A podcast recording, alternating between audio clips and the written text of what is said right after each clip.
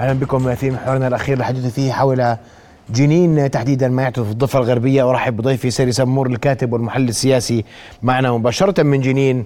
أستاذ ساري مساء الخير. وآخر التطورات لديك بداية أستاذ ساري وكيف هو المشهد في جنين بعد انسحاب قوات الاحتلال والبيان المرتقب لسرايا القدس آه، آه، في جنين حول العمليات التي دارت اليوم؟ رؤيا بودكاست.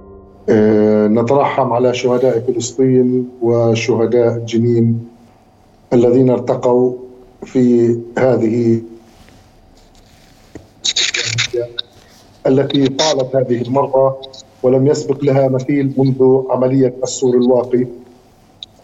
المشهد في جنين هو مشهد كئيب حزين لدرجة أن الناس لم يعد لديها مشاعر لتقدمها من حجم الفقد والألم والدمار المتراكم على مدار هذه الحملة.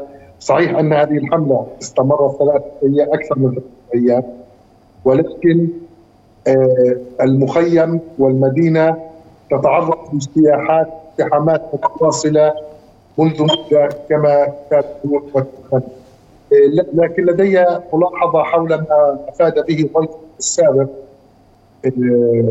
كل احترام الموجود في جنين هو كتيبة جنين وليس عرين الأسود عرين الأسود موجود في نابلس. للتنويه يعني. نعم. نعم. كتيبة جنين وسرايا القدس موجودة في مخيم جنين.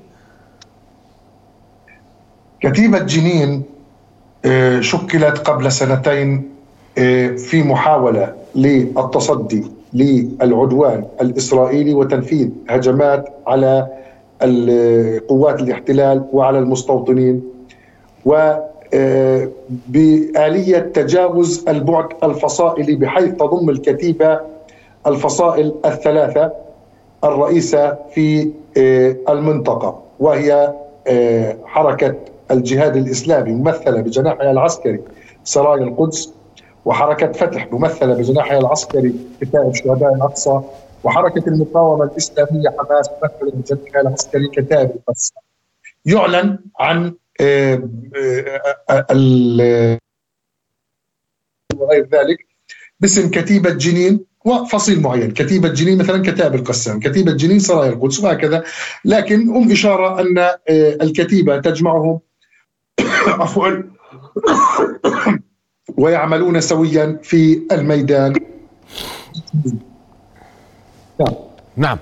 أستاذ سري تحدثت عن تفاصيل ما يحدث في المخيم لكن اليوم هذه الاقتحامات هناك تساؤلات عن دوافعها أسبابها أهدافها اليوم في إطار ما يحدث في شمال فلسطين المحتلة في إطار ما يحدث في قطاع غزة غلاف غزة تل أبيب كل ذلك. اليوم هناك إصابات في صفوف جيش الاحتلال بسبب كتيبة جنين. خمسة إصابات في جنين من جيش الاحتلال مقابل كم كبير من الشهداء وهناك عملية تجريف واسعة للطرقات في مخيم جنين ومدينة جنين وهناك محاصرة للمستشفيات في سيناريو يشبه سيناريو غزة. هل الأهداف واضحة؟ هل كتيبة جنين لديها قواعد اشتباك محددة؟ هل ما سيكون في قادم الأيام واضح لجنين وأهلها؟ نعم أستاذ. آه، هو سبع إصابات في صفوف آه، قوات الاحتلال في هذا العدوان الأخير آه، كما أعلن. حقيقة إن جنين هي ومخيمها يعني هي غزة الصورة. ولو أتيت لك بصورة من مخيم جنين دون توضيح لقلت لي هذه في قطاع غزة. هذا بدون مبالغة.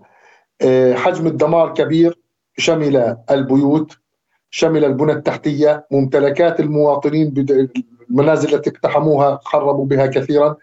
كما تفضلت البنى التحتية آه، تجريف شوارع تجريف طرقات وهذا على فكرة مستمر منذ مدة لكن هذه المرة أخذ طابعا أوسع لدرجة أنه في شارع حيفا إلى الغرب من جنين وتحديدا عند مدخل بلدة سيلة الحارثية التي آه، تصدى بعض الشباب منها. لقوات الاحتلال القادمة من معسكر سالم تم الانتقام وعقاب أهالي السيلة عقابا جماعيا وتجريف شارع حيفا القادم من جنين الذي يربط جنين ببلدة السيلة الحارثية.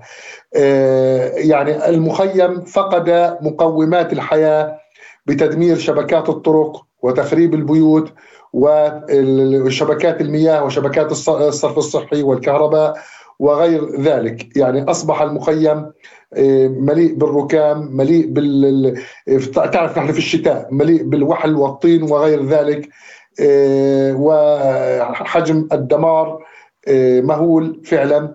صحيح أنه لا يقارن بما يجري لإخواننا إخواننا في قطاع غزة لكنه بمقاييس الضفة الغربية هو كبير ومقاييس يعني ما عرفناه من حملات أخرى لم يسبق لهذا العدوان مثيل منذ عملية السور الواقي في نيسان أبريل 2002 الأهداف طبعا آه سألت عن قواعد الاشتباك للكتيبه شوف أستاذ إحنا عشان نكون واقعيين المقاومة في الضفة الغربية عموما وفي جنين ومخيمها خصوصا لا تمتلك ما يمتلكه المقاومون في غزة.